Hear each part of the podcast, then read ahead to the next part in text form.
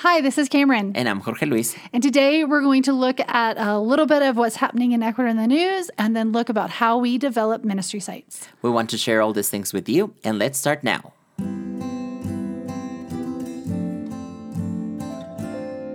Hopecast. Learning about the life and mission of education equals hope.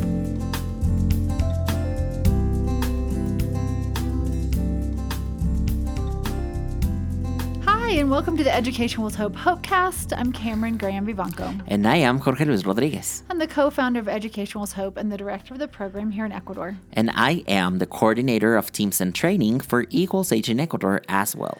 Education with Hope exists to provide for the education of students in desperate and difficult situations. And our uh, purpose for this podcast is to keep all of our dear, dear listeners, supporters, and friends in ministry all over the world informed as to what is happening with Equals H here in Ecuador. Because we cannot do it without you. So, thank you, thank you, thank you for being a part of it. Um, today's podcast, we are going to kind of double down on that desperate and difficult situation, coming at it from two different sides. So, um, in podcast etiquette, um, etiquette kind of tells us that we never really want to record ahead of time mm-hmm. or uh, date stamp our podcast when you're recording it, not on the day you're releasing it, because you really want it to be, you want it to feel live. Um, and there are times that we uh, have been able to record a podcast and drop it within two or three days. And there are times that we work way ahead. Mm-hmm. Um, and this is one of the times that we're working a little bit ahead. And so today is January 18th, mm-hmm. 2024. Yes, 2024. um, but this podcast will actually drop on January 29th. So that's 11 days from now, those mm-hmm. of you who are good at math. um, and I say that and I go into the explanation because who knows what's going to happen over the next 11 days. But Ecuador mm. has been in the news recently. yeah, all over the news recently. All yes, over the news. Right. Uh, internationally, It is sometimes um, uh, good to be in international news, and sometimes it's not great to be in international news. And and this particular time, it really it's, it's not the best. Like I don't I don't Absolutely. love I love uh, and appreciate the friends and family that have called and texted and emailed to say, Hey, Cameron, are you okay? And so we just want to take a minute on this podcast, podcast to say, Yes, yes, praise God. Yes, we are okay. Yeah, thank God we are okay. The country is facing a very hard uh, period of time. We don't know when it's going to stop. Um, but the, one of the main reasons for us to be able to express and communicate what is going on right now is just so uh, we can actually attend what you're saying, Cameron. Many people is hearing this from the international media, and they, they don't truly know what's going on. And it's one of those times um, I, have gone through this with many strikes and mm-hmm. civil uprisings and things like that um, during summer with the teams on the ground. no, I don't want to start twitching. That was miserable. Still, shout out to EDUSC and, and that team. You know who you are. Um, and uh, Christchurch, Elizabeth City. But I'm not scarred. It's fine.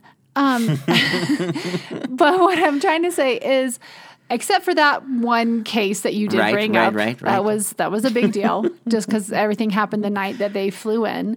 But all the other times that I have experienced civil unrest here, um, you see crazy pictures in the news, like crazy things, and uh, it's easy to imagine that all of Ecuador or all of Quito is looking like that. Yeah. And I'm really, really thankful to say that that is not the case no. at, at all. And I, I also want to say something that is very specific. When you see this in media, most of the of media, you know, international media, the way that they want to tell you the stories is by telling you the biggest part first.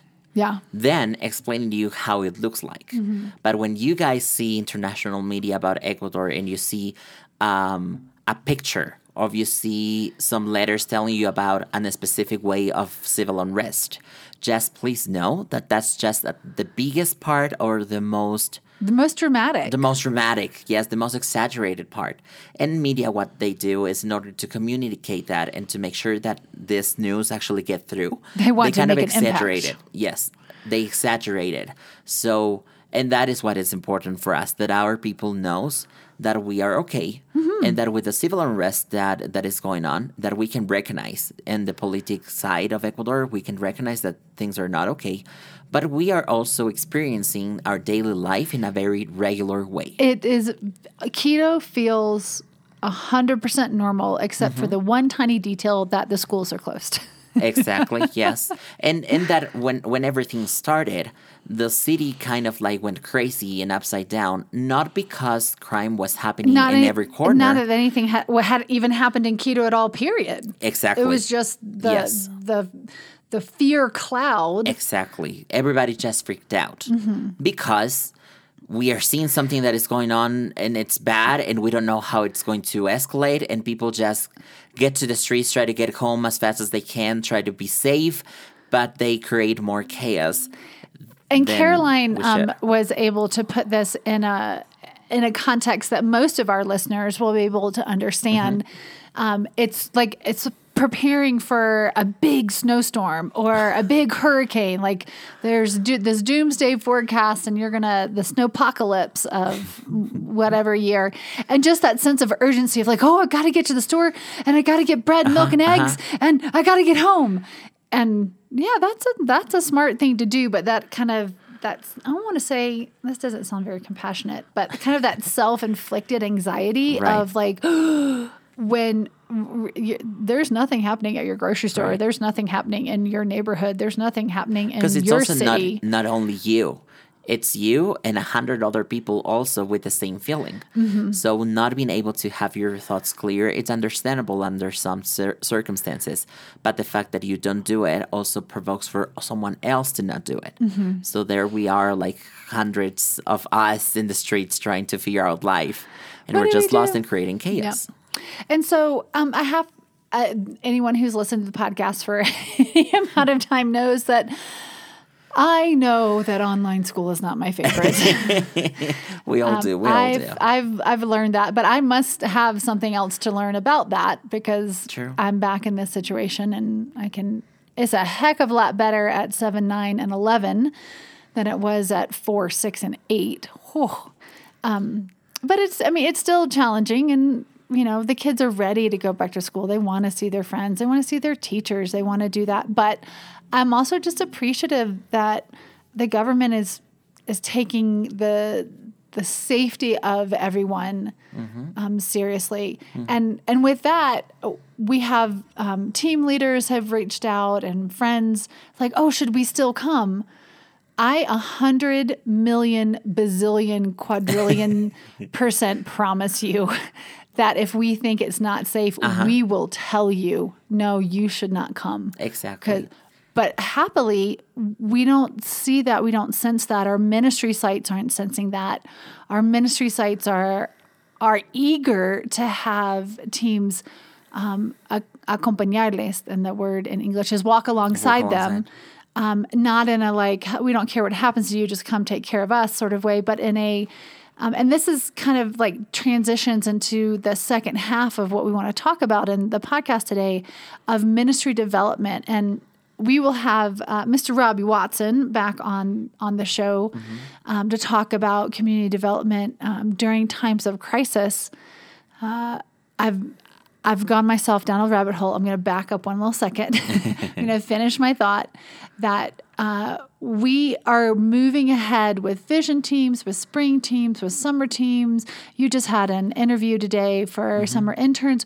We're moving 100% forward with all of that because we have no indications that it would be not safe for anybody involved. And the moment that we feel like it, we will communicate it and it would be very clear.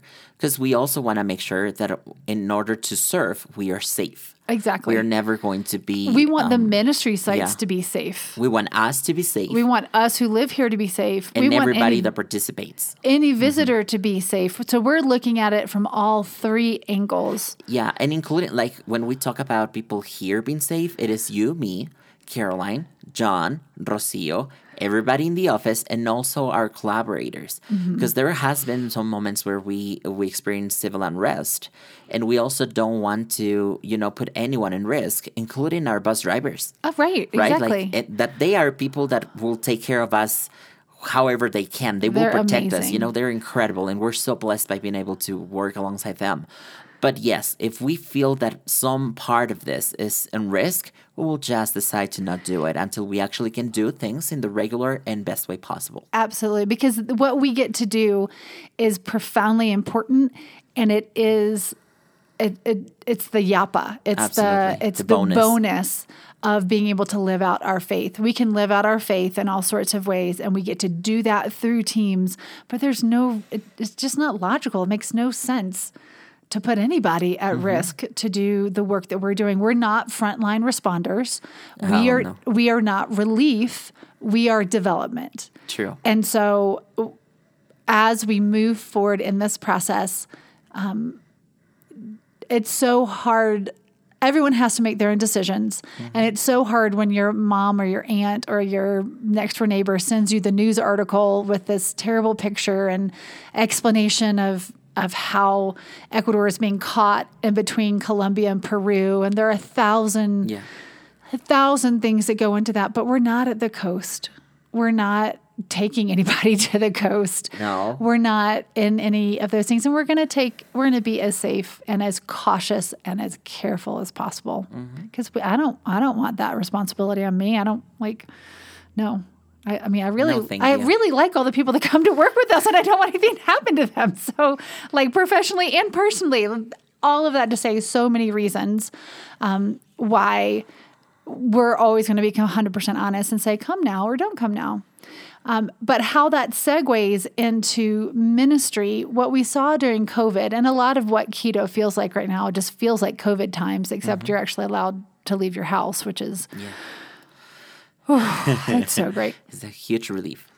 But as we um, continue to develop our partners, our ongoing partners, and new partners, both of those things, um, we are. sorry, maybe it sounds like thunder in the background. As we are, uh, sorry, there's a big, big, big knock on the door. Um, as we are walking with our current partners, we want them to know that they're still valuable and that we still love them and we still want to walk with them no matter what is happening in the world. And we're also very actively um, moving towards uh, developing new partnerships because we have the ability to support even more students. And because of the amazing people that are listening to this podcast and the amazing work that equals h is doing around the world and more people are becoming um, aware of what's going on and want to be a part of it. And that allows us to to develop new ministry sites. So jorgito tell us real quick kind of about that process of developing new ministry sites. Well, in order to be able to open new ministry sites, we also have to make sure that we are actually helping the ones that we already have. Why? Because we want to make sure that we are bringing everybody to the same um, bo- boat, knowing what is the structure and what we are, what are the expectations that we have and what are the expectations that they should have about us. So, in order to do that, we have to recognize what is each community. Again, kind of like looking around and looking back and understanding we have all these ministry sets right now, and this is what they have, how they have grown, and this is what they have done in order to grow. And then it's of, of course there's many different communities that we don't even know that they exist and that they need support. So I think it is just as easy as just popping your head out of the window and there's people raising their hands saying like, "Hey, I'm here. Please please come help us." Right? And which is really amazing because there are all sorts of churches and ministries that already exist. Mm-hmm. Because we're not trying to re- reinvent the wheel. We are just No. trying to remove the obstacles that would keep a young person from an education. And just because a church exists doesn't mean that they have the resources, even $10 a month for five kids to help them get their uniforms or their supplies or whatever Yeah. whatever it is. And we look for those um, already established places that have leadership, that have vision, that we have some sort of relationship or connection to, and and walk that road with them. How to get to know them, how to get to know them um, on a heart level and a spiritual level, because we have ministry sites that span the spectrum of theology. Because you don't have to agree with any one part of our theology. We just all want to be Jesus focused. And how, whatever flavor you are, let's move that forward and remove the obstacles that are keeping kids from being in school. and we'll look for the common ground. Mm-hmm. And one of the common grounds that we have found is that, as you're saying, Cameron, some families don't have even the basics, but there's some churches that sometimes they don't even have what they need in order to continue existing as a church. And they cannot help their people that don't have anything, you know, a warm plate of food to mm-hmm. take every Yeah, you can't you you you can't pay a pastor's salary from mm-hmm. desperate and difficult incomes. Absolutely, absolutely not. So what we do is kind of identifying these communities and understanding when, where they are. Again, as equals H, something that is important, and at least to me, that I'm in charge of that. What is important to me is to be able to recognize what are the true needs of each community, not creating or inventing them. Mm-hmm. Because I, as an outsider, can can come and say, "Oh, Cristo Liberador, you actually need this." and this is what I think that you should be doing, and this is how I think you should do it. That's not how we want to work with them. As you say, Cameron, we are not the the only ones that are doing the ministry or or God's work here in Ecuador. Mm-hmm. There's many people, and there's many different opportunities. Though the thing that actually makes us different is that we want to make sure that we trust who we are helping, that we understand where they are, and we just push them to the front to do what they can do and what they feel that they need to do. Mm-hmm. We don't come and we don't tell them what is what we are seeing that they need. And and that's why we would never walk into a situation and just offer the scholarship program. Like they would need to apply for that um, and walk that process of here is an application, and we're going to do some some site visits and get to know you and create that relationship. And maybe we're going to bring in another partner that's already doing it, um, and kind of do some life together because we know that money can do more harm than good if we're not careful. But money is an incredible resource that can really bless and change the trajectory of someone's life, even a micro scholarship. Right. Because obviously, always we're going to do the micro scholarships. We're never going to Yes. come in and pay the, the pastor's salary. Like um, that was, I was just understanding what you were saying earlier. But like everything is education based, and if the community sees that this is a need, then we want to walk with them. and that's when we look for the common grounds. We, there are some communities that may they know like we we do micro scholarships, and all what they do, what they need is just the money for the the school. You know, just money for academic expenses for their students. Um, and there are others that, that say, you know, like we need this, but we also don't know how to guide our students or how to guide these families. So that's when we can actually do more of the church development. And we do that because we want we don't want to hand out the money to all the families and all the kids and say, off you go, that's what you need, that's what you have, and that's it. We want to make sure that we are creating a preventative system, network mm-hmm. around them that can help them to grow in the best way possible. And the best way possible of growing is not only academically, it's not only knowledge, it's also in the soft skills, it's also in your spirit, it's also in relationships. And we understand, at least in our lives and in our focus of ministry, that the best way of doing it truly is through ministry sites, through churches that can share the common grounds with us and that can let us to be part of their communities. So once we identify these communities, we give them a form and they have to create and imagine what would uh, what will uh, a, a equals H scholarship program, how would that look like in their communities? And of course, tell us what are the needs that they feel that they can fill out with with the scholarships that we send, you know, with the mm-hmm. finance support, but also tell us how they want us to walk alongside them. They can tell us, you know, this is all what we need. Again, just academic expenses. But most of them, what they say is like, we want you guys with us. How can you help my youth? How can you help our families? Um, and that's what we try to do when we bring new ministry sites to the program.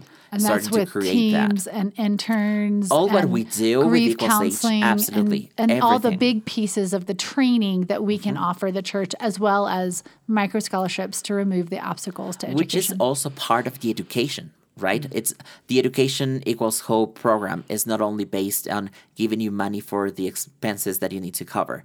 It's making you understand that the knowledge that we have it's limited but the knowledge that we can get to have is unlimited. Mm. So that's where we pop into the communities and we try to figure out things together because it is also not like we know it all just come to us.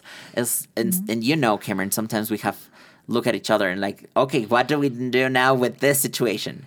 Uh, but thank God we are just so um, covered and supported by many others that whatever happens with our ministry sites, there's always um, an answer from God. And there's always a way for us to just be with them and truly help them grow as we grow with them as well.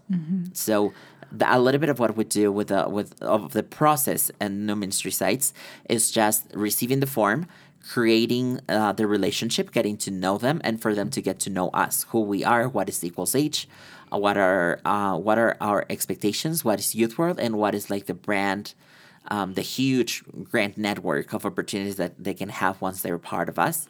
And then what we do is just starting creating, you know, the program and how that would look like in each ministry site. And that's a, a lot of being and doing life together, Mm-hmm. church services and lunches and just relation but building that relational collateral of how do how do we grow and how do we trust each other. And it all starts with orientations and trainings and first conversations. Mm-hmm. Since how to cook for teams uh, to how to prepare a Bible study for youth. You know, it's it, it includes everything. So Mm-hmm. All of the above. that's what we do. and how to run your own program for students in desperate and difficult places. Absolutely. So um, that's a, a little bit of information about who we are and what we do. Um, thank you for your prayers for the country of Ecuador. We uh, ask for you to please continue to keep us in your prayers. We hope that when this drops on the 29th of January, that we would have the exact same conversation and feel um, really positive and good about what's happening, even in the midst of um, some uncertainty. So thanks for being with us. If you'd like to support the student of an education, and pretty much every student now in Ecuador is in a difficult situation, please go to equals H, uh, educationequalshope.com and find the donate now or the help now button. Um, you can also scroll up to the different countries uh, where we work and you can choose Ecuador and there's a donate mut- button there now. So thanks for being with us and we hope to see you again soon. Thank you so much. Bye-bye. Bye.